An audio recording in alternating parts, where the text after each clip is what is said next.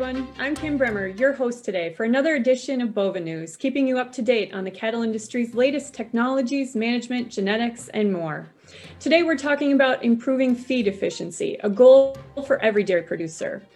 Unfortunately, it's difficult to achieve through normal management practices and even harder to really measure. Up until now, there's been no way to directly affect feed efficiency through genetics, but a new genomic selection trait called FeedSave could change just that and provide dairy producers with a way to improve feed efficiency through genomic selection. This webinar will offer insight into how the test was developed, a new commercial tool that can impact feed efficiency, and how producers can benefit from this new technology.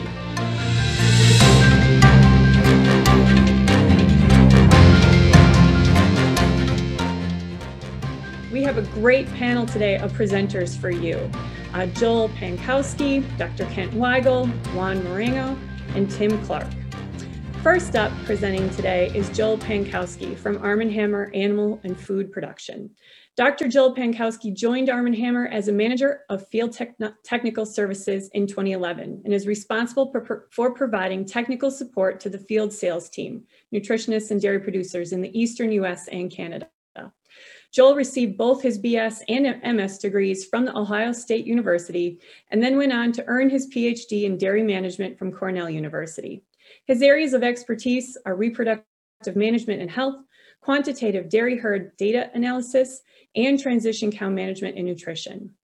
His over 20-year career has included a variety of technical and leadership roles with Monsanto Dairy Business, CPG Nutrients, Agway, Land O'Lakes Purina Feed, and Alpharma Animal Health. So with that, Joel, take it away. Thanks, Kim. I really appreciate the opportunity today to talk specifically about measuring feed efficiency for more profit.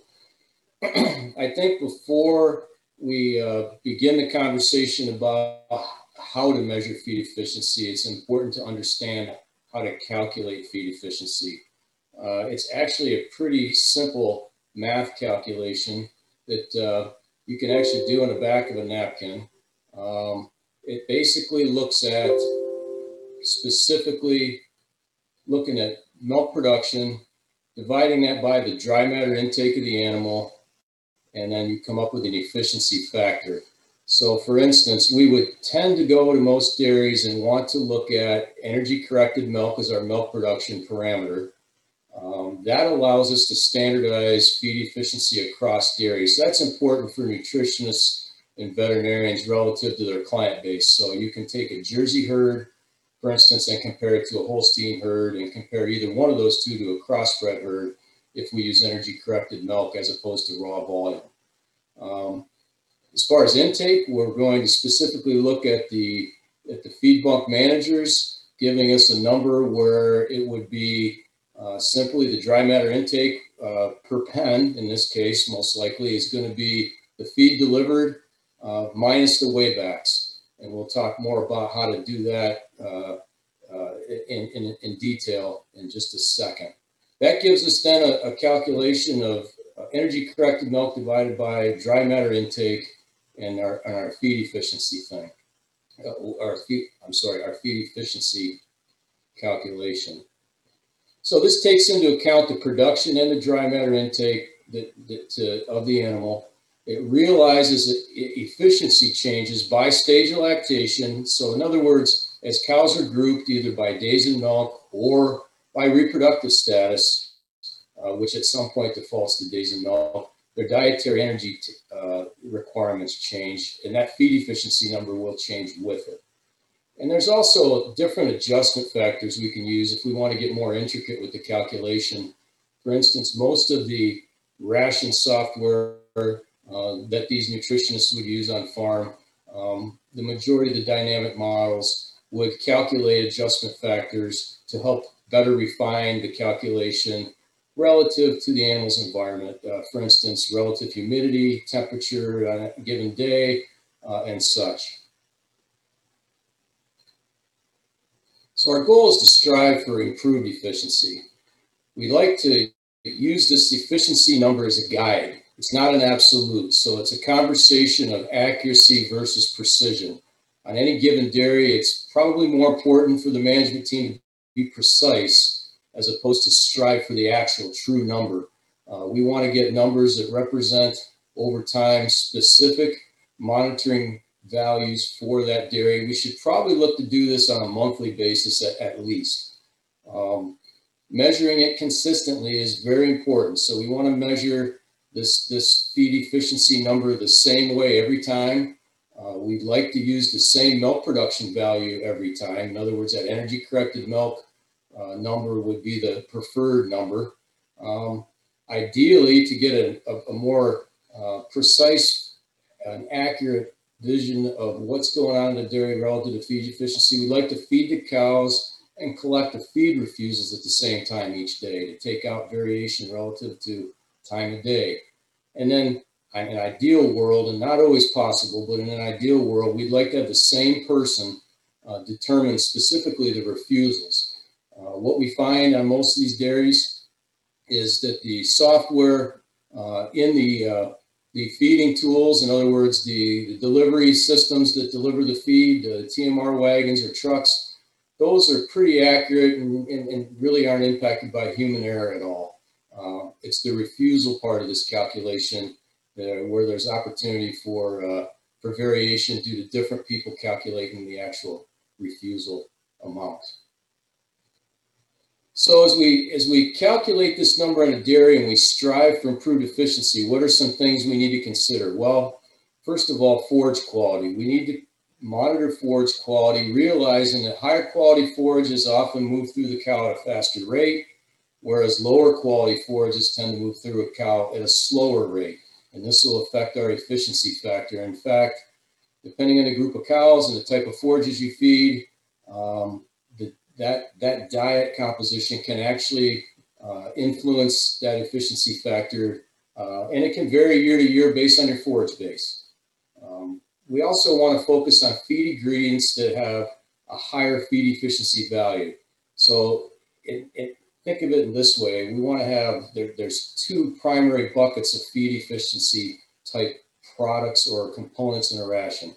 Those ingredients that would increase rumen microbial growth, they allow for additional breakdown of each pound of feed. So if we have components in the diet that would increase microbial growth, we would most likely get better use of our feeds and have a better feed efficiency opportunity. That second bucket of opportunity falls in the line of rumen bypass type supplements. So ingredients that will go right through the rumen to the hind gut. And they're things typically that the cow can't deliver through fermentation. Those have a direct impact on feed efficiency, whereby the rumen doesn't negatively impact the flow of ingredients and helps us with that calculation.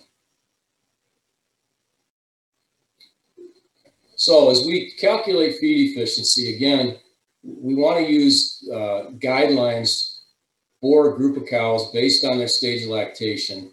I mentioned earlier the difference between accuracy and precision. We want to be precise or repeatable in our calculations, eliminating variation as opposed to striving for these benchmarks to be absolute. But this is just a guideline that's pretty well established in the literature for dairy cattle, regardless of breed. Splitting the group into two sets. The fresh and high cows in the first grouping, we look at a feed efficiency factor of 1.6 or greater. That number is driven a lot by the fact that, for instance, fresh cows, they'll be mobilizing body reserves and eating less dry matter. So that number, again, is not an absolute, but it's more of a target. And our goal is to benchmark where we start with this program and be able to see changes over time to where we can approach this type of a goal. The second grouping that we look at is late lactation cows. The feed efficiency number for them would be as low as 1.3. Those animals, they're not producing as much milk, and they tend to be regaining body weight. So their number is going to be lower than a fresh or high cow. And again, these are just general guidelines as we move through to try to give you an idea of what the target should be. So in summary, feed efficiency is a very good tool to help us improve our productivity and profitability. And I guess I'd give you four things to take a look at relative to watch outs if you choose to go down this road and measure this data. First of all, be as consistent as possible to eliminate variation. We talked about having the same person, for instance, measure the refusals. I discussed earlier the opportunity to feed the cows at the same time of day or also collect the refusals at the same time of day. Secondly, feed efficiency values are going to vary depending on stage of lactation.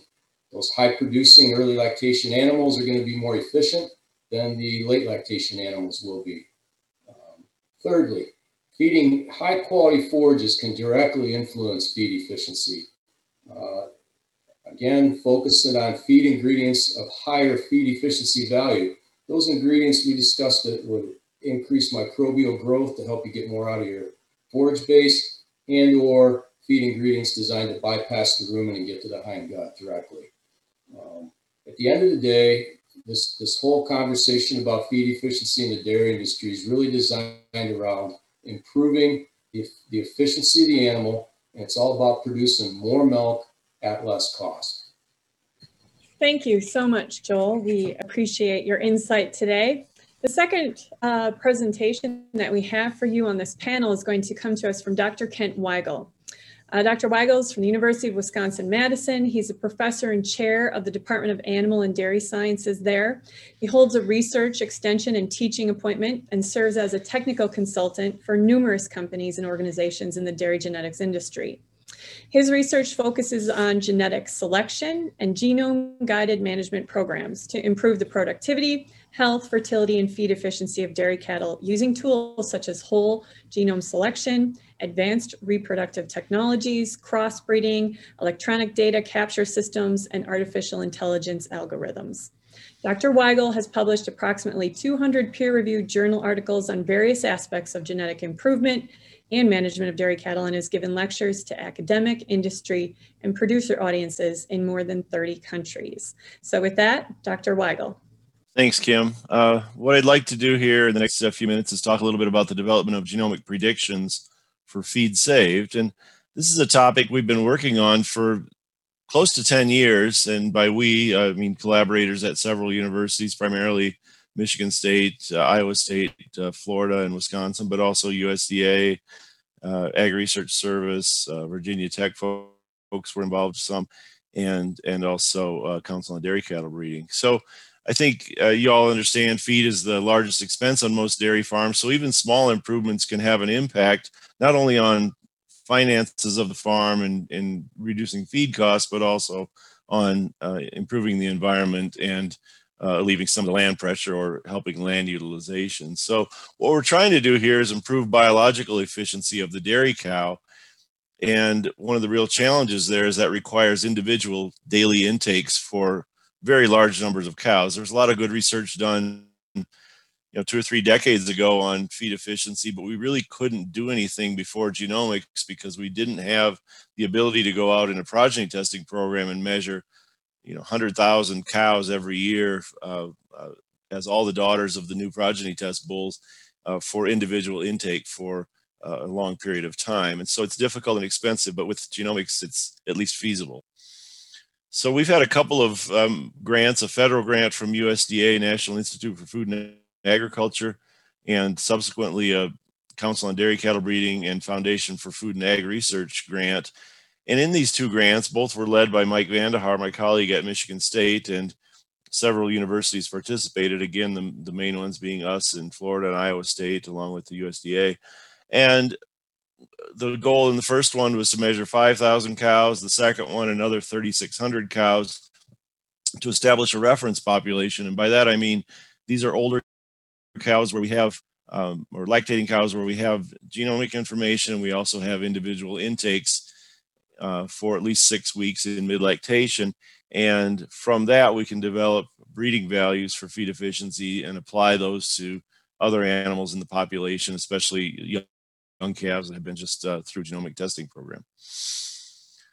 What we're trying to do here is maximize the amount of energy, consumed energy that's captured as milk or body tissue, and try to limit the amount that's lost as feces, gas, urine, heat, for metabolizing feed or for maintenance, so that we can get cows that go use that gross energy that they consume to maximize the amount of milk produced and body tissue that's gained. And it's a little bit more complicated in dairy cattle than some other species where you just have to look at rate of gain versus feed intake. Here we have to also account for the cow has to stay healthy, she has to reproduce, she's gaining and losing body weight and body condition over that lactation cycle. It's a little different from a feedlot situation.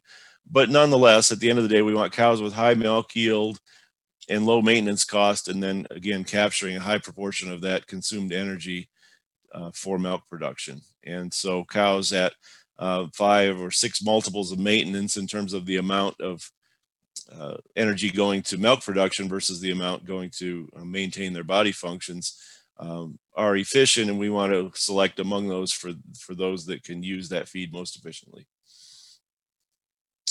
Our project, we focused on mid-lactation because that's the stage when the cows aren't gaining and losing a lot of body weight. So at the beginning of lactation, a lot of body condition score, body condition is being used or being lost essentially because cows are in negative energy balance. At the end of lactation, it's a little easier, but still you have the maintenance or the growth requirements, excuse me, of the fetus. And so what we want to focus on is cows between 50 and 200 days in milk, and try and get them for at least 6 weeks, plus an adaptation period before that to learn to use the gates. And during that period, we try to measure dry matter intake, body weights, body condition scores, and then of course milk yield, milk composition, and do some feed analysis. There's a lot of error checking and missing values and that sort of thing that we have to be really careful about. There are times when there's a problem with the electronic gates or cows stealing feed, and so there's a lot of effort and time that goes into data checking, but also monitoring the animals to make sure that the animals and equipment are doing what they're supposed to be doing. And so at the end of the day, then we try to measure, or we do measure, residual feed intake, or RFI, and we do that within a research station because, for example, we have cows in Wisconsin under cold stress at times of the year, cows in Florida under extreme heat stress. So we do it on a contemporary group basis, where that contemporary group is defined by the research farm, the experiment that they're on, and then the diet. So it's much like the herd year season contemporary groups that we use for genetic evaluations of any other trait, to try and focus on how certain families perform relative to other families within a standardized environment at a given time. And then these data are passed on to Council on Dairy Cattle Breeding to use in a genomic evaluation system. And these will be introduced here in just a few days. So if we think about RFI, or residual feed intake, what we're doing is we're comparing observed intake for an animal with her predicted intake. And that predicted intake is based on her secreted milk energy, her metabolic body weight, and then her body weight change. Is she gaining or losing weight? And it's all done again on a within cohort basis. So cows standing there next to each other, eating the same diet at the same time. And cows that eat less than expected have a favorable or negative RFI. And that's desirable, again, acknowledging that we have to make sure that they're also staying healthy, fertile, and those sorts of things, because we don't want to sort of confuse efficiency with poor body condition, right? So when one looks at publishing these results, there are some different options. Residual feed intake could be a standalone trait. It's attractive in some sense that it's independent of milk yield and body size, because that's part of the calculation. It's how much feed are they eating more or less than their contemporaries after we account for those things like body size and milk yield. But it can be confusing to interpret, and the reliabilities are quite low. Other countries in Europe, for example, publish in some cases dry matter intake as a standalone trait. It's fairly simple to interpret. How much did that cow eat on a given day on a dry matter basis? Reliabilities are higher, but the negative of there is it's very strongly positively correlated with milk yield, and we already measure milk yield. And so the approach that we like and that CDCB is going with is FeedSave. It was developed by Jenny Price and her colleagues in Australia a few years ago.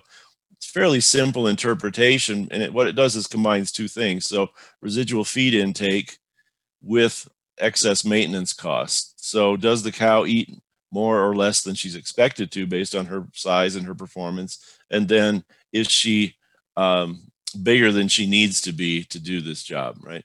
And it those two things together make FeedSave. It can also be extended with some assumptions to include the lactating and rearing periods and salvage value and those sorts of things can be incorporated into that index. So it does have a little bit higher reliability than RFI. It needs a little educational effort to explain though, as we're doing here today. So feed saved again will be RFI plus a body size penalty. It will go into net merit. Body size has been in net merit for 20 years now, based on type traits and predicting body weight composite. And again, we include the rearing, lactating, dry periods, salvage value, calf value, and even the added housing costs of needing bigger stalls. And this will all become part of feed saved here next week. One of the things we learned in this project is that maintenance costs are about double or even a little more than double of what Net Merit had been charging previously for large cows. And the reliability of the body weight composite, or that piece of feed saved, is actually quite good, more than 75%. On the other hand, the reliability of RFI is quite low, less than 20% for young calves. It's higher for cows that have been measured themselves, of course. That's based on a genomic reference population of a little over 6,000 cows to date. And we're going to keep growing that, as I'll talk about in a minute. And so feed saved is the combination of those two. The reliability on average will be about 37% for young calves. And that's much less than we're used to, right? So we'll make some mistakes, but the economic value is pretty high. And there's genetic variation. The standard deviation, according to some calculations by Paul Van Raden at the USDA, is about 109 pounds per lactation. This trait will favor medium-sized cows that can produce milk very efficiently, and it will get more than 20% of the weight, most likely, in the new net merit index in the next spring. So going forward, the plan is to publish FeedSave PTAs now, and then to put them in lifetime net merit in the next sire summary in the spring. We'll continue to measure cows and add about 750 new cows per year to the reference population. We'll also at the same time do research on developing other ways to measure dry matter intake on a larger scale on commercial farms, for example, with wearable sensors, 3D cameras, machine learning algorithms, that sort of thing. CDCB, and also as researchers, we're working with some international partners to bring in some additional data from Canada and other countries that will be helpful. And really going forward, we also want to understand a couple things. What do these differences in feed efficiency actually mean in terms of the physiology of the animal, immunology, rumen microbiology? Are there additional energy sinks that we should be looking at, and how do we measure those? And then how is it affected by diet? Are there genotype by environment interactions, or by genotype by diet interactions? And almost certainly there are, but how do we quantify those? So I will stop there, and thank you for your attention and for joining this webinar today. Thank you, Kent. Next on our list for presenters today is Juan Moreno. Juan is the CEO of Sexing Technologies and has been a pioneer in developing proprietary technology in semen sorting science and animal reproductive services. He received his Bachelor of Science degree in dairy science from the Ohio State University with advanced training in bovine reproduction, specializing in sorting and embryo transfer. ST Genetics launched their EcoFeed index in December of 2017. EcoFeed is built around which is a moderately inheritable trait. The EcoFeed index is an integrated approach to genetic selection developed by ST Genetics to help producers create the next generation breeding females. The program encompasses environmental, metabolic, and genomic factors affecting dairy cattle profitability from birth until the cow leaves the farm. ST Genetics is a worldwide leader in livestock reproductive services, including sex-sorted semen, embryo production, and genomic testing. So with that, the floor is yours. Well, thank you very much. So we started looking our history with feed conversion and feed efficiency goes back about 14, 15 years, in which a friend of mine got interested in measuring feed conversion in beef cattle. And we had the opportunity to work with him for a number of years, and we saw a tremendous improvement in his genetic selection program on the beef side as a result of selecting for basically feed efficiency. So once we learned of the work that Ken and the other universities were working on the dairy side, we got interested and we instituted a program at ST to basically do progeny testing in measuring feed efficiency or feed conversion. So we, to this date, now it's been since 2014 when we started measuring internally in our genomic herd and also in our recipient, embryo recipient herd. Today, as a result of all those measurements, we eventually were able to create genomic predictions through genetic vision. And now we genomically tested about 260,000 females for the trait. Why is this trait important to us? It's because we are faced with two factors. One is the cost of production in the dairy, about 60 to 65% of the cost of the result of feed. And number two is because of the dairies, we are under tremendous pressure from the folks in the cities as to being part of providing a sustainable, healthy environment, reducing methane emissions. So sustainability is also a big factor in our desire to implement feed efficiency selection processes. So we're looking at not only the cost of the feed, the effect on the carbon footprint, but as how we can move as an industry over the next 10 or 15 years in being able to accomplish both goals so that we can also produce a very efficient product to feed the 9 billion people that are going to be on this earth by 2050, 2045. We have a tremendous potential to be able to improve our feed efficiency because it is a moderately heritable trait at 0.21. But first we had to measure it. So as Dr. Weigel mentioned earlier, it was important to do individual animal feed efficiency testing, feed consumption, so that we can properly calculate the feed efficiency or the feed conversion of those animals. So we built a specialized facility, two facilities, one in Ohio, one in Texas, that would allow us to do those measurements. So the facility in Ohio allows us to feed test about 2,000 heifers a year, and our milking facilities allow to feed test about 1,200 milking cows per year. So we're testing the animals from a very young age as growing heifers, because it does take us 24 months to take a cow to milk production. So the first day she starts generating income, we already put into that animal 2 years worth of feed. We obviously got to measure her growth, feed efficiency, as well as her feed efficiency as a milk producing animal. So we will test the females as growing females, then we'll test them again as milking cows. Today, we started, like I mentioned, we've been testing Holstein heifers and Jersey heifers, as well as Holstein cows. On the Holstein heifers, we started in 2014 with Jerseys in 2015 doing measurements. Today on the Holsteins, we got over 450,000 data points. On the Jerseys, we got about 50,000 data points. On the Holstein lactating cows, we got about 60,000 data points. We also measured body weight on all those animals. On the heifers, we do it during the testing period every other week. And in the milking cows, because we're measuring those cows and robot milkers, we're doing a body weight on that animal every single day. We collected quite a few individual phenotypes. And like I said earlier, we developed a system to do progeny testing first and foremost.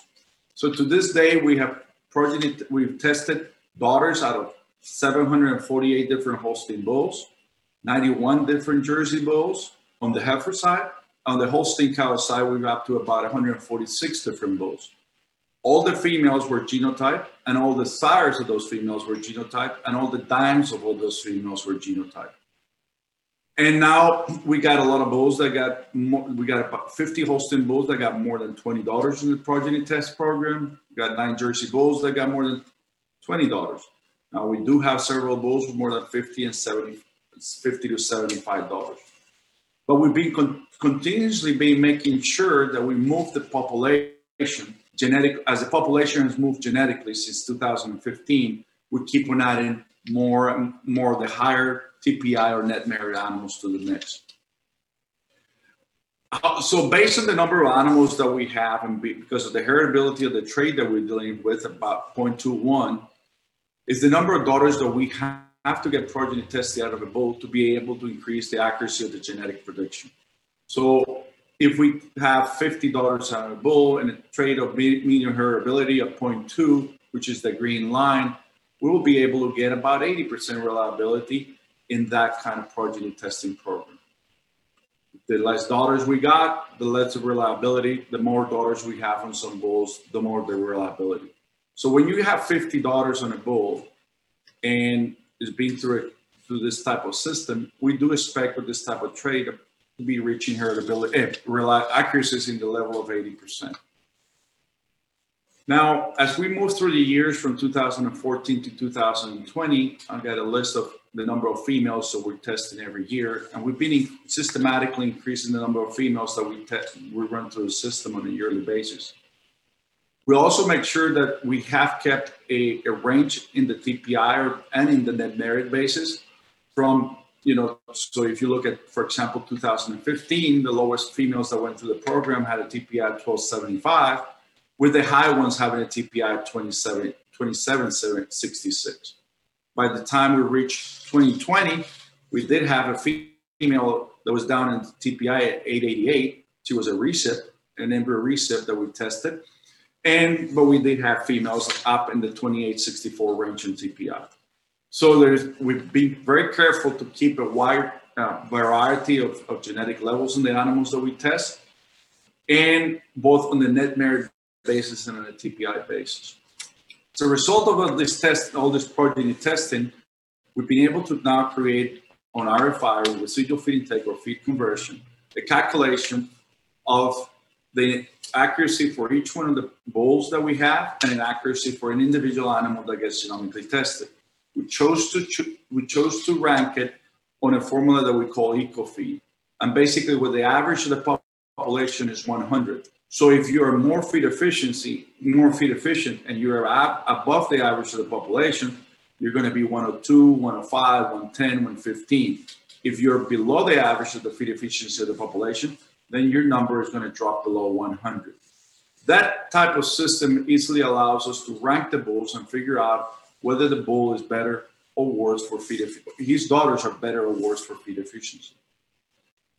So in a sense, a bull that his daughters are the average of the population, he will be a 100, and a bull that is a 110 will be bulls that are significantly higher than the average of the population. So that will be a more desirable result. A more desirable result means that the daughters out of that bull will consume significantly less feed than the daughters out of a bull that are below 100. We already spoke about the heritability of feed efficiency or eco-feed or residual feed intake, and we've calculated to be about 0.21 at this point in time. We've also looked at the correlation with the number of indexes that have been used traditionally for selecting cattle genetically, dairy cattle. And the correlations that exist, whether it's TPI or net merit or cheese merit, milk fat, protein, productive life, daughter pregnancy rate, or feed efficiency, are very, very low. So we are very happy that the selection for this trait is not going to influence selection for other traits. Now, it is a trait that has not been selected as in a general basis in the population. So it's also a trait in which we got a great ability to make quick genetic improvement in it. Today, we publish the eco-feed ranking or the feed conversion ranking for all the bulls of ST Genetics. We as well publish all the eco-feed or feed efficiency rankings for all females that have been tested through genetic vision. So like I said earlier, there's been over 250,000 females already tested through genetic vision that do have an eco-feed score.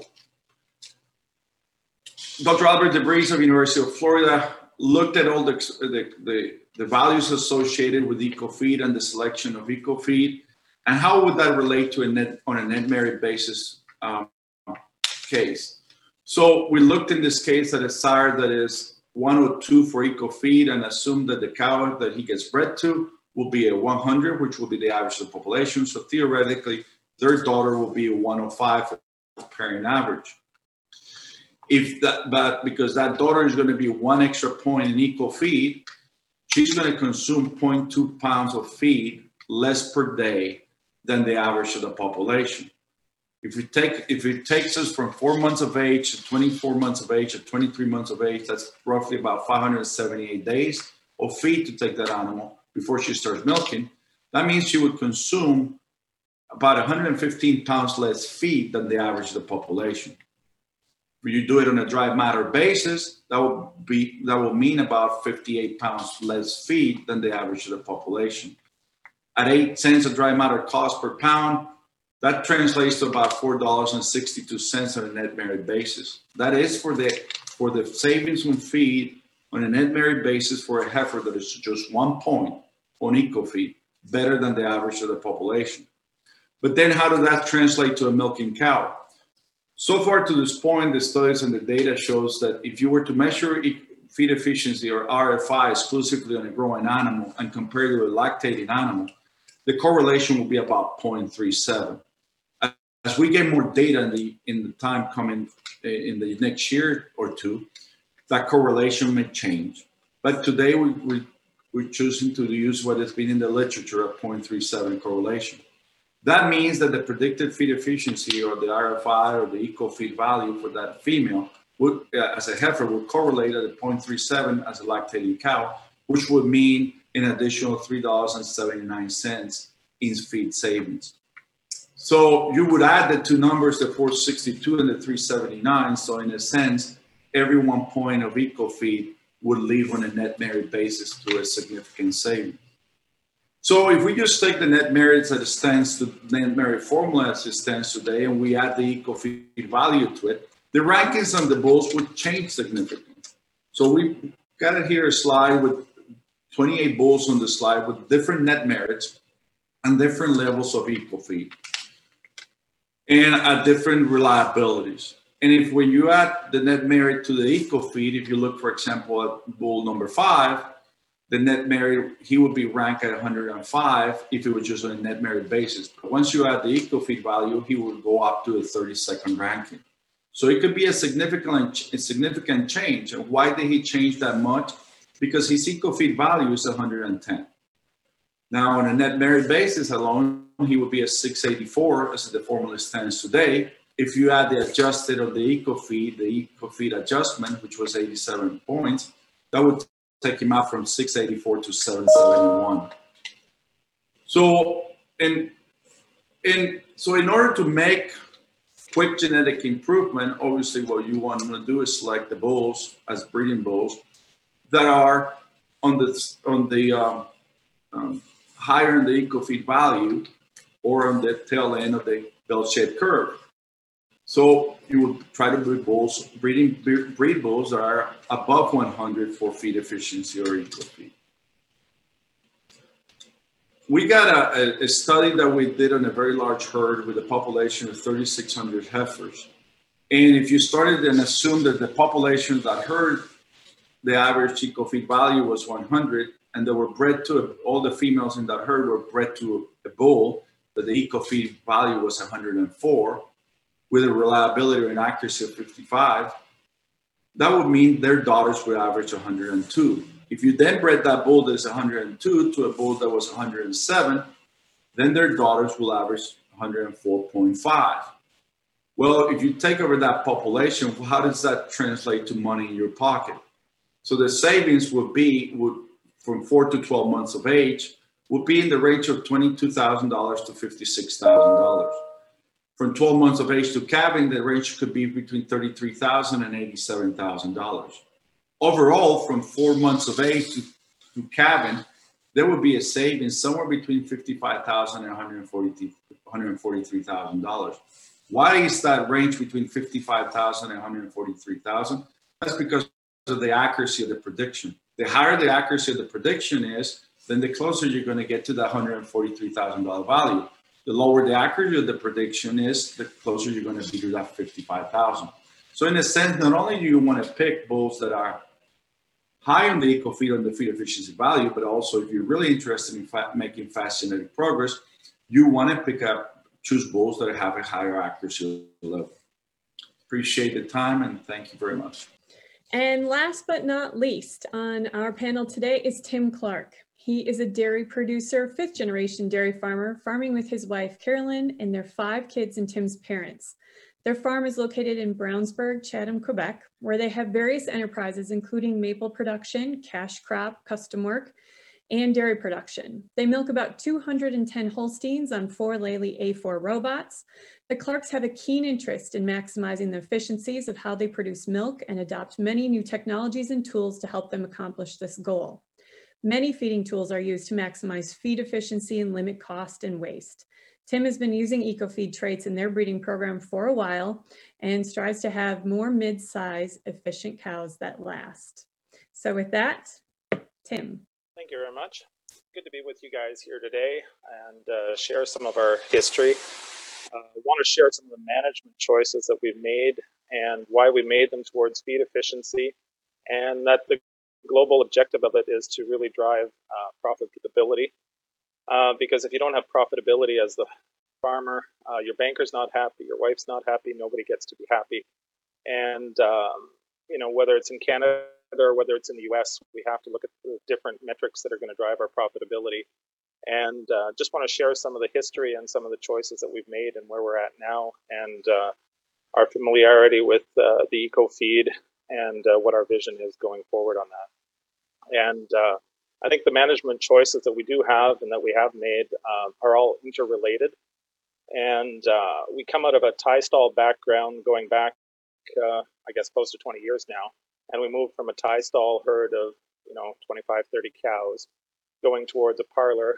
And we had good enough counselors at the time to push us on genetics, to have great genetics that were ready to transition to a free stall, because the cows that work in a free stall might work in a tie stall, but tie stall cows don't generally work in free stalls. So going towards smaller animals, mid-size animals, great feet and legs, and all of that discussion that's been around for so long, and longevity traits, very important to us. So we transitioned toward the parlor and had that probably for about 15 years. And then in 2016, we transitioned towards robots. So not so much of a huge transition, still have the same free stall barn. But now we see data kind of coming in, and then 2 years later, we transitioned to Lely robots, and more reliable data were coming in, more measurements coming in, and different management systems, different management softwares, and then we can actually see the impact that brings into the cows as we can start using that data. And you know, we start looking at what metrics in production can we actually use and can we actually gain from. And, you know, we started probably 20 years ago, we were making a kilo of butterfat per cow. And then in the parlor towards the robot transition, you know, you get up to 1.3, and now you get up to 1.6 a few years later. And you say, well, these are great metrics, but are we using the right metrics? Are we measuring the right things to be the most efficient? And so that's our challenge, I guess, as we go forward, or what metrics can we capitalize on to improve and to make more money? And in this case, and one of the things I'm going to talk about today is obviously improving the EcoFeed, or the dry matter efficiency of the genetics or the feed saved. And I believe that these are going to contribute to the results of the profitability of our farm. And so just one of the things, one of the aspects that we have to really look at, or we focused on in the last number of years, we're really in tune on our feeding objectives. One, we've managed to, or we, not that we managed, but we became partners with a lab and called Fermentrix.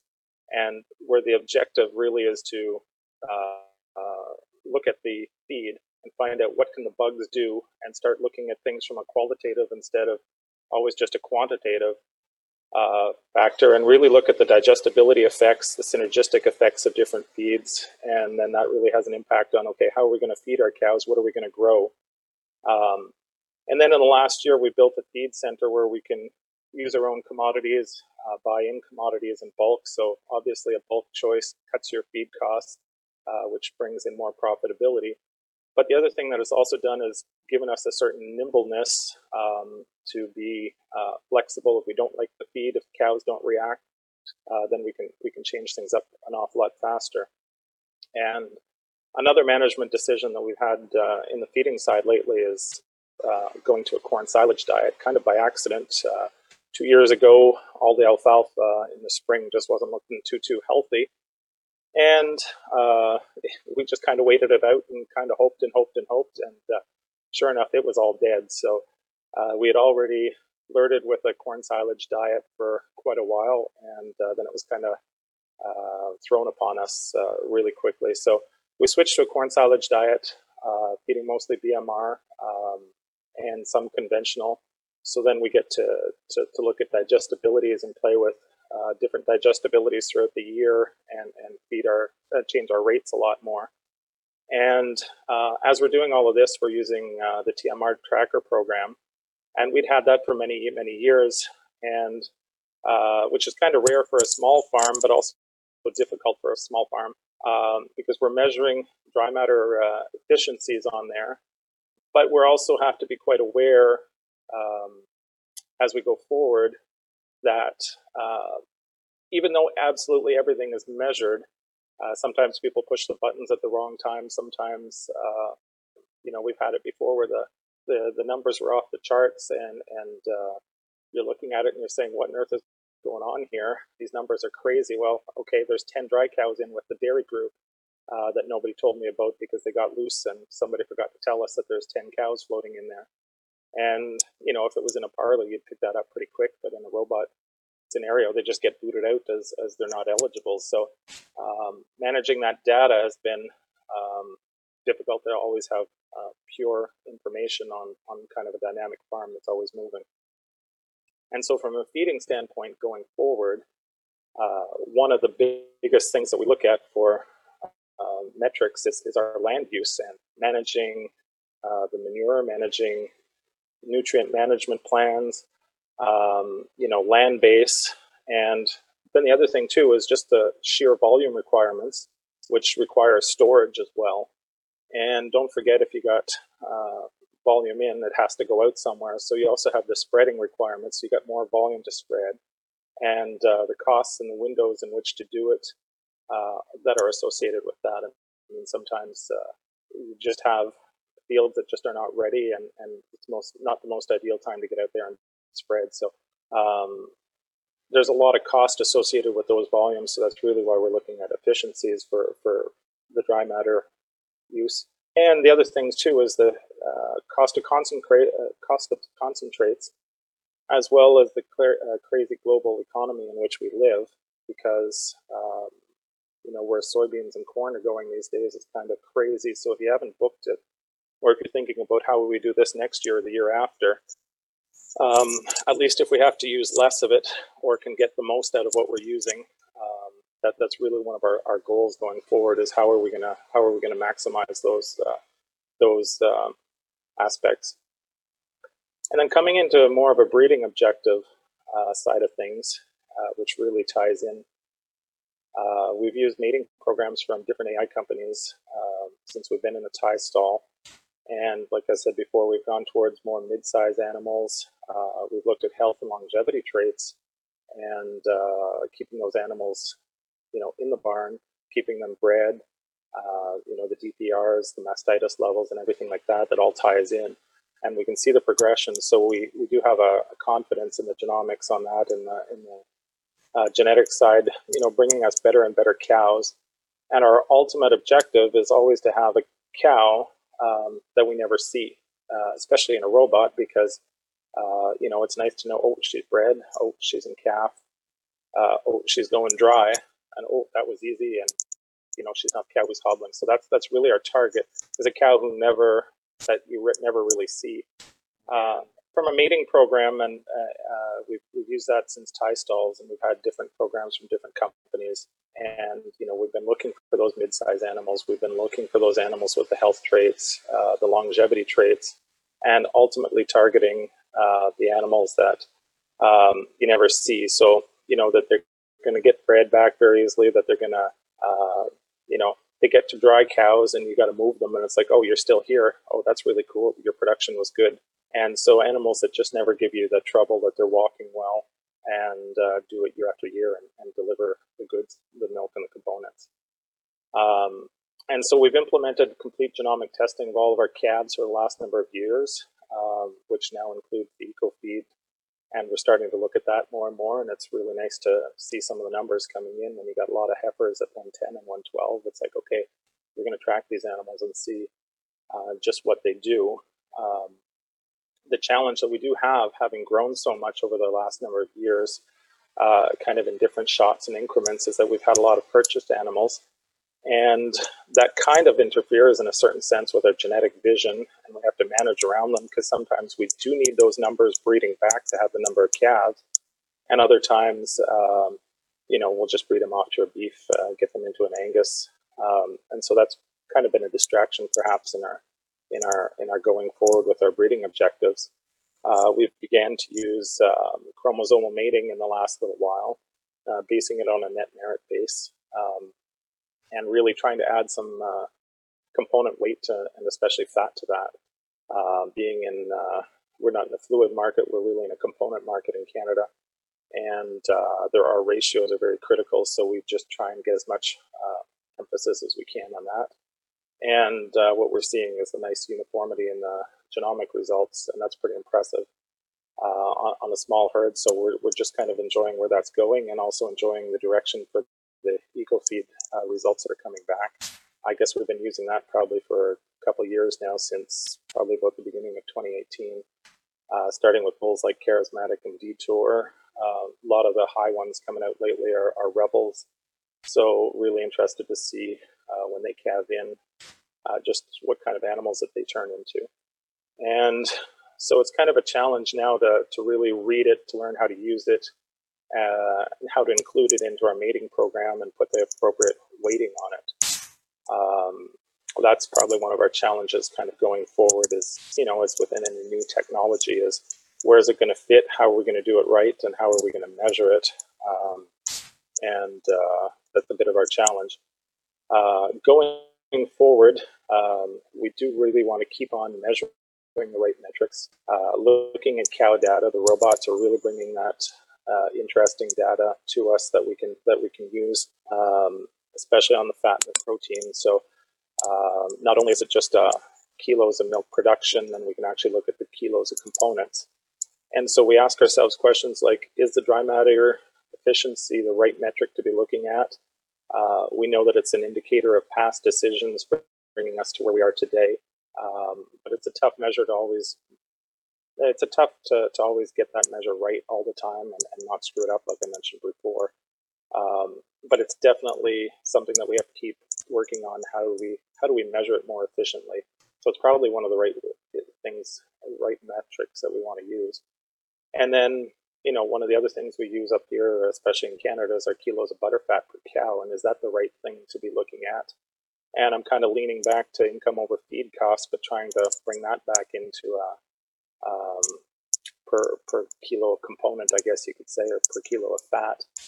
And, you know, we ask questions like, can we map out the dry matter, the kilos of dry matter over the kilos of fat produced? And, you know, what tools are we going to use, what programs, how are we going to really get down to the nuts and bolts of it? And then I want to start looking at, you know, what's the impact of individuals and outliers into, you know, on that whole dry matter efficiency equation. How do we get there? And, you know, maybe that's where the robot side of things come in. But TMRs are kind of more complicated. You know, everybody's being fed as a whole. And, you know, will we get to the point where we can cull or purchase based on these metrics on, you know, on the feed saved or the EcoFeed? Well, can we cull? Can we purchase, you know, on that? And, you know, should we be culling or, you know, and it just really relates to how are we going to get right down to the full nuts and bolts of per cow, the value per cow, and the income over feed cost per cow, as opposed to groups of cows. So perhaps a headache for another day, but it's definitely on our radar, and that's where we want to go. And are we feeding the right ration to maximize the feed efficiency traits is another question that I have as a dairy farmer. when we look at pool rates and passage rates, and when we talk about starch levels and fermentability and protein levels, do they have an impact on any of these traits? And, you know, am I feeding to maximize those genetic traits? Those are huge questions that we have kind of going forward as we look at this. And so it's one thing to set the herd up genetically, but it's also another thing to make sure that, you know, we're maximizing the use of that trait as we go forward and minimizing the feed cost as well. And, you know, conversely, is my ration antagonizing these traits, which I certainly would hope not. So, you know, some of the questions that we would have kind of at the barn level, I suppose you could say. And, you know, it's just a question of integration and weighing of the traits into all of these mating programs as well. So lots of exciting stuff to come, but we want to make sure that we turn it right into, just turn it right back into efficiencies and profitability for us, and, you know, keep the bank happy. And yeah, that's it. Thank you. Thank you, Kim. We're going to move into the question part of our panel on today's Bova News. So I want to go back and ask, first of all, let's start out with you, Kent. How will AI companies or genomic providers offer the trait? FeedSave. Well, I'm neither of those, but I can try to take a shot at it. I mean, I think, you know, it'll be available as a standalone trait, but I really think it should be used as part of the overall index. We don't want to do single trait selection for feed saved or any other trait, but rather to use it as part of net merit. Now, it won't obviously be in there till next sire summary, but I think that's one way. I think the other way that's, you know, certainly sensible for producers who want to put more emphasis on this would be to avoid the extremes, and by that I mean the extreme inefficient animals for feed save, but I don't think they should get, you know, too carried away and try to do anything remotely close to single trait selection for it, because it's just one of the many tools we have to select for healthy and productive and profitable cows. Well, and along those lines, how much progress could a producer expect to see, or over what period of time do you see this happening? You know, I don't have a perfect crystal ball. I think, you know, if we look at the traits in our, you know, one way that we measure progress is by the base changes every 5 years, right? And for the traits that we really push, we tend and have good data on, we tend to change by about a standard deviation, sometimes a little more over that period of time. For those that get less emphasis, we're on the lower end. I think here, this is one that will get a lot of emphasis, but also has poor reliability. So, you know, offhand, if the standard deviation is 109 pounds, you know, for feed saved, for genetic standard deviation, I don't think we'll make that much on a every 5 year basis, but, you know, quarter to half that much. So you're talking, you know, 5-10 pounds a year per cow, which is a lot genetically, because it's cumulative. It adds up over time. And as we get more data and some of the things that Juan is talking about also with growing heifers, I think that number goes up. And also partnering with international folks and getting more reliabilities, the number will go up even more, right? So I think you know, we'll see, but I think we're in a position to make some good progress. Along those lines, what's the best way for a dairy producer to apply this new information to help them make breeding decisions in terms of feed efficiency? Yeah, tagging a little bit of what Ken was saying, I think that the progress is going to be dependent and highly dependent on how much emphasis an individual farmer places on the trait, right? And on the importance of selecting for it. With the feed save is being included into the net merit basis, although you can look at the individual trait on feed save, you can look at the individual trait on EcoFeed, and then one can make a more precise decision on how much progress needs to be made. At a herdability of 0.21, the progress can be quite significant, quite fast, right? This is not going to be a slow progress. But again, it depends on the emphasis that you place and the reliability of the bulls you choose to select. and whether you're going to go look and select and keep the heifers back also that have a higher reliability and have a higher score. It's just down to the individual breeder's decision-making process. And along those lines, Tim, you mentioned that you've been using EcoFeed for a couple of years. What made you start using it? We're early adopters, for one thing, and just because we had run the TMR tracker program, just because of the relationship that we do have, partnering up with labs and just asking some of those tough questions and saying, you know, how can we get more efficient and, you know, how can we lower the cost? And, you know, if this is something that'll bring profitability, do I believe it's a silver bullet? Absolutely not. I don't think there's any silver bullets for us out here as farmers today. But is it a tool in the toolbox? Absolutely. And, somebody has to start the ball rolling, and you know, I think if we can make progress over the next 5 to 10 years, I'd rather be the first to get to the goalpost. You mentioned too that you have some heifers that are coming back. You're seeing some 110s, 112s. Have you seen any benefits yet, or any that you've been able to measure on your farm? No, well, these are heifers that are probably you know, 4 to 6 months old so far now. So. There's no, I just don't have the facilities or the methods to record, you know, will we be able to look at feed efficiencies with the tracker when these animals calve in and there's enough of them, or look at the whole pool of the herd. You know, on the farm level, we're, you know, we're not scientific enough really to get there, because you're gonna move that metric up, but you're also going to go forward with your feed, your efficiencies on your feed, your digestibilities are going to get better. You know, technically they should.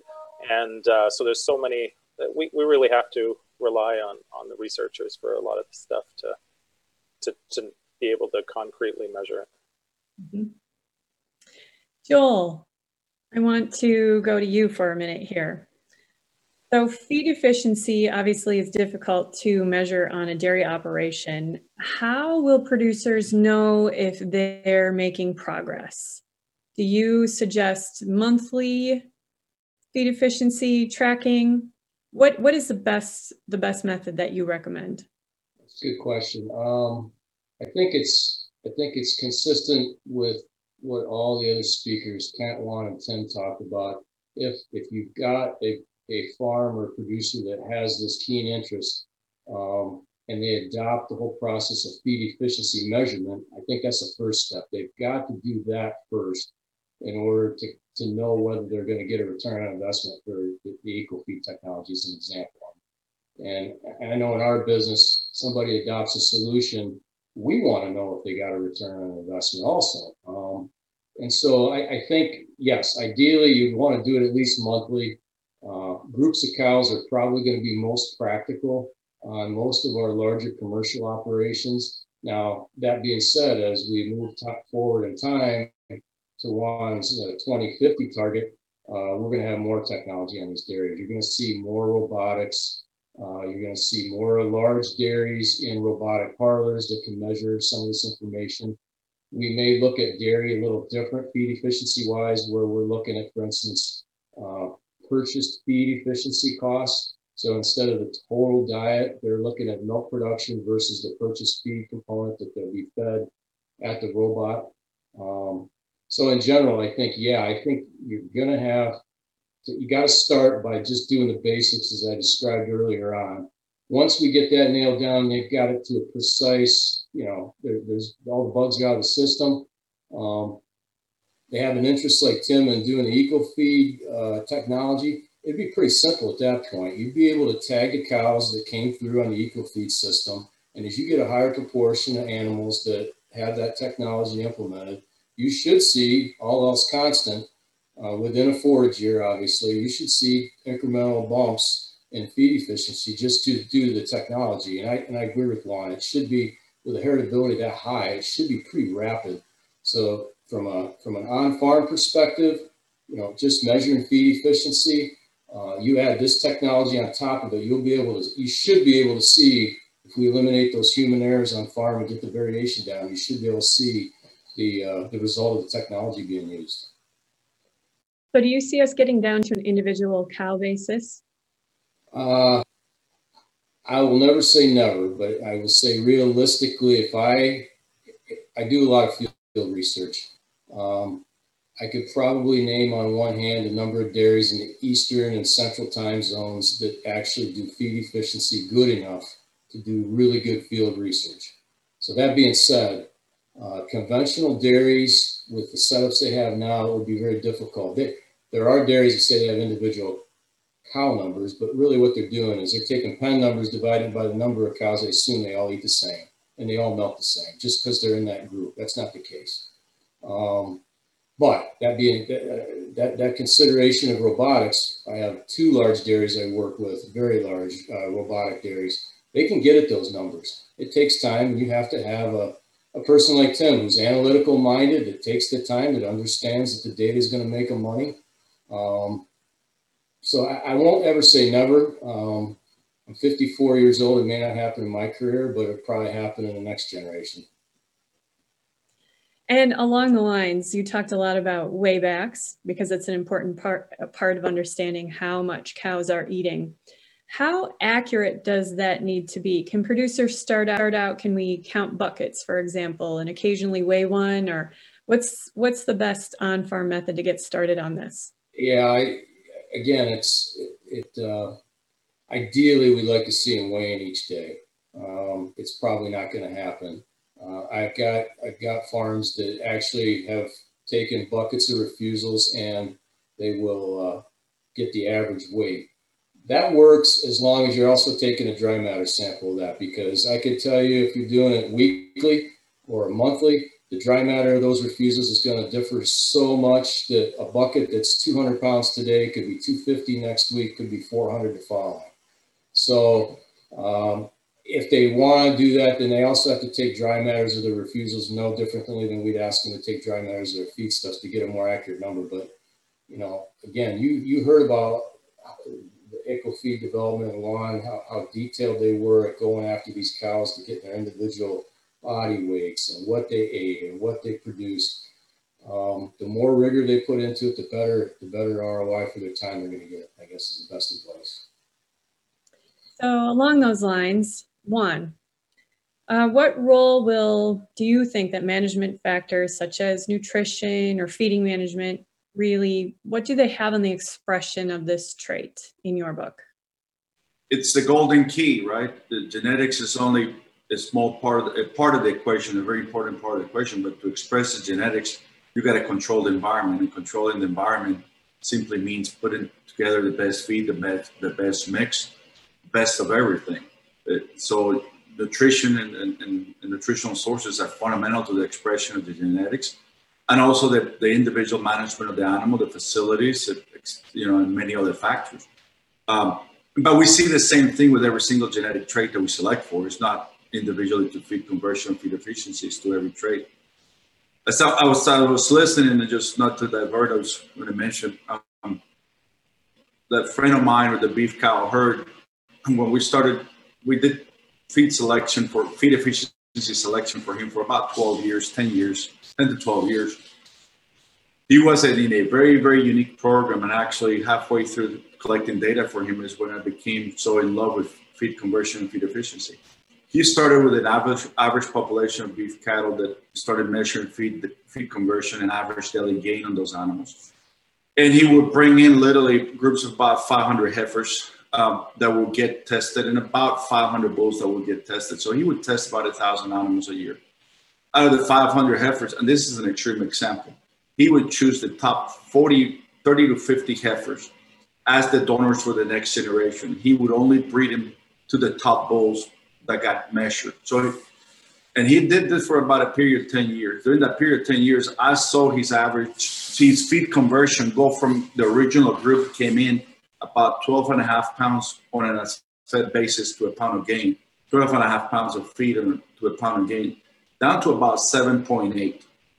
It was amazing what I saw, and I saw it happen right in front of my own eyes over a period of 10 years. And after, I saw the progression group by group by group. I just couldn't believe it. He would pick, like I said, out of the top 500 heifers, he would just keep the top 30, 50 heifers. That's what he would make embryos out of to make the next generation of 500 heifers. And he just kept on doing it. And he was almost single trait selecting in a way. Yeah, he was measuring average daily gain and feed conversion, and he had rebuy measurements, and he had marbling, and he had all the traits. But his heaviest emphasis was on feed conversion. He just literally became infatuated, and you know, I did eventually as well, on almost single trait selecting, and the change that I saw in a very short period of time was unbelievable. Kent, do you have anything to add? Management factors that affect the expression of the trait? No, I think I wouldn't say, I wouldn't add to that, I don't think, but I guess what I would add, and Joel got into some of this, is, you know, the genetics is one part of it, right? So, you know, breeding your way to better feed efficiency is one piece of the puzzle, but there's a whole lot else that goes into that puzzle, from, you know, harvesting, feed storage, delivery, I mean, all of those sorts of things. So don't forget that part, because that has immediate returns. Genetics has long-term returns, and they build over time. So both are great, but don't ignore the management part of it. And Joel, how do you think nutritionists should best handle this new information and all this data? You know, just to build on what Kent was saying, I kind of use the analogy, this is like an investment portfolio. When you go to a financial advisor, they want you to have a combination of short-term and long-term investments. You know, immediately on the dairy, a high percentage of the feed efficiency calculation is going to be driven by forage quality, management of the dairy feed center, the quality of the feed, the quality of the weightbacks, the feed ingredients we talked about. That's the short-term stuff. They got to get that nailed down and really get in tune with that to really be able to see the investment long-term in this new technology. I think it's going to be just like Tim mentioned, the rapid adopters are going to be the folks that are already doing what we're talking about. They're already doing it. They're good at it. They've got it nailed down, and they're looking for the next thing. You look at environment versus genetics. Juan and I both had a genetics teacher back in the day at Ohio State, and Dr. Fetchheimer always said that it came down to, he hated saying it because he didn't like the word management, but management accounts for over 60% of it, and genetics accounts for the rest. And the bottom line is that the time it takes to reach that genetic result, you know, dairymen are impatient nowadays, so they've got to have these short-term gains, and you've got to build it. That this is the platform, that's the foundation. You get that figured out, you'll be able to see this net result, and it'll come quick.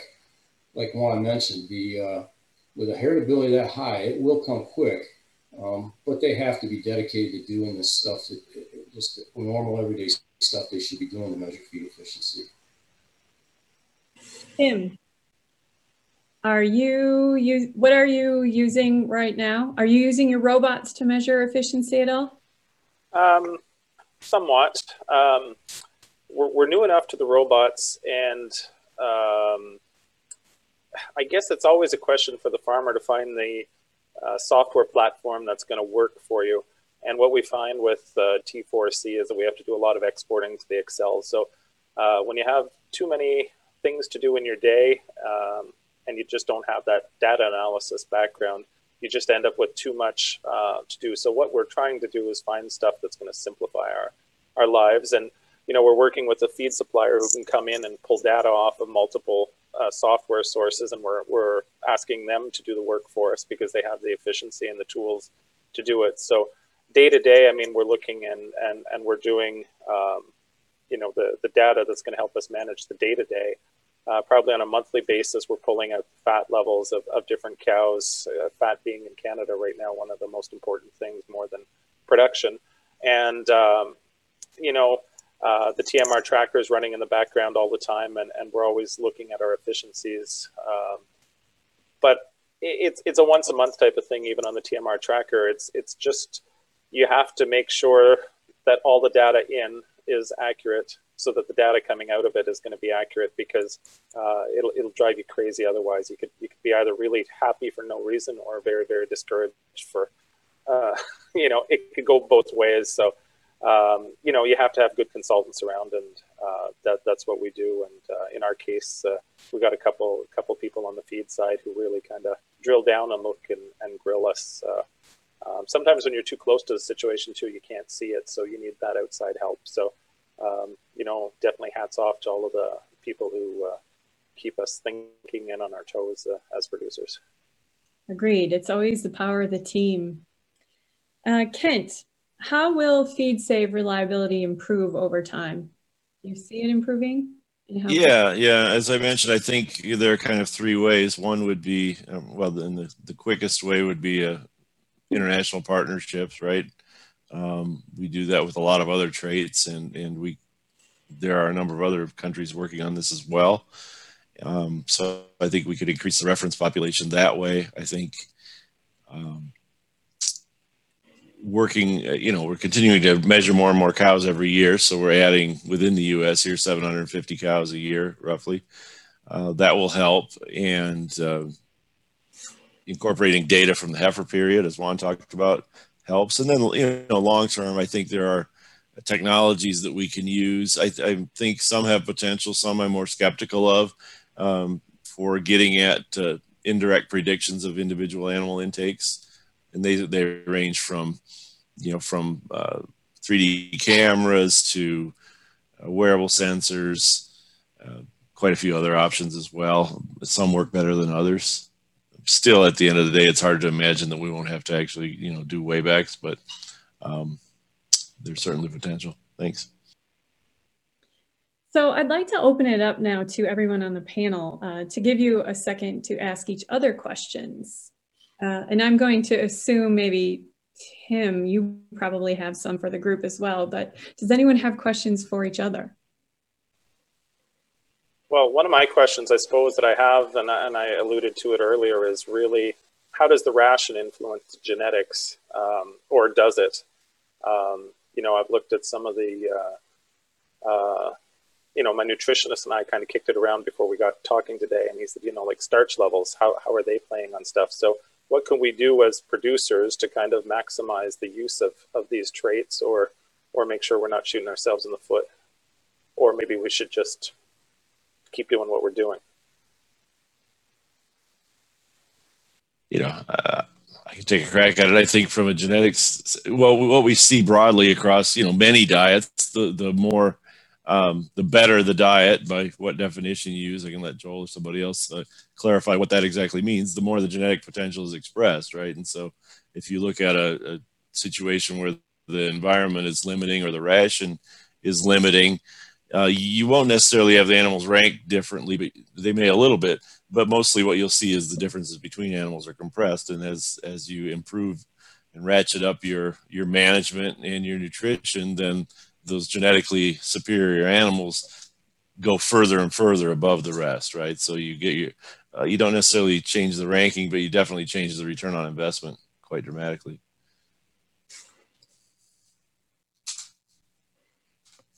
Anyone have anything to add?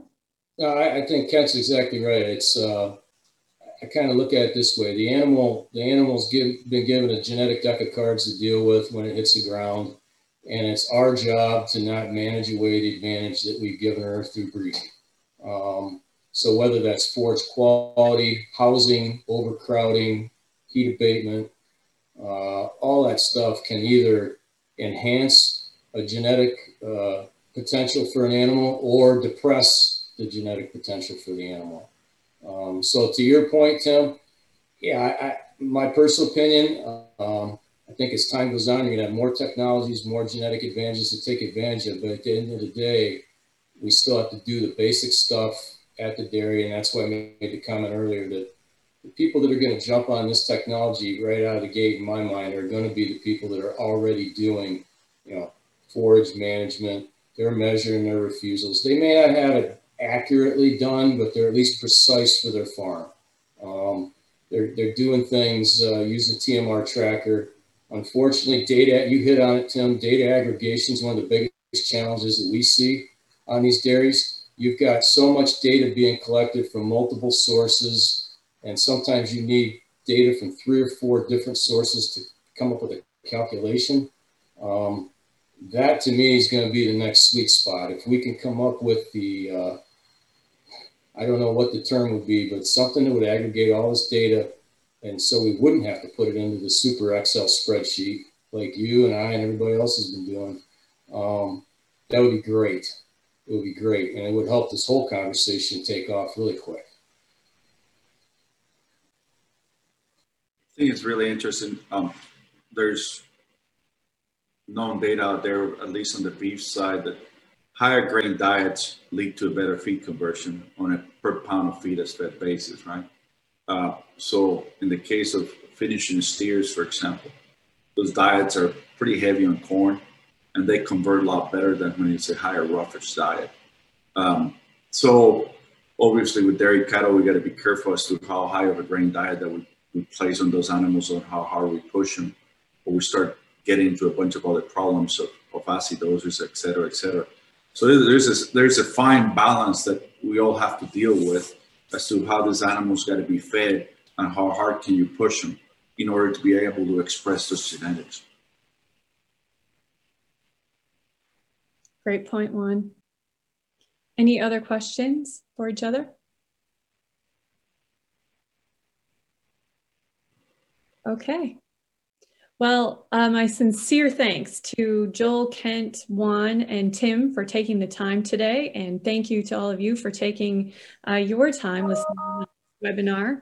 It's quite clear that improving feed efficiency is really important to enhancing the profitability on farms today. And we all know that there's management practices to enhance feed efficiency, but improvements in genetics play a pretty significant role as well. So thanks again for your time and tuning in to another edition of Boba News.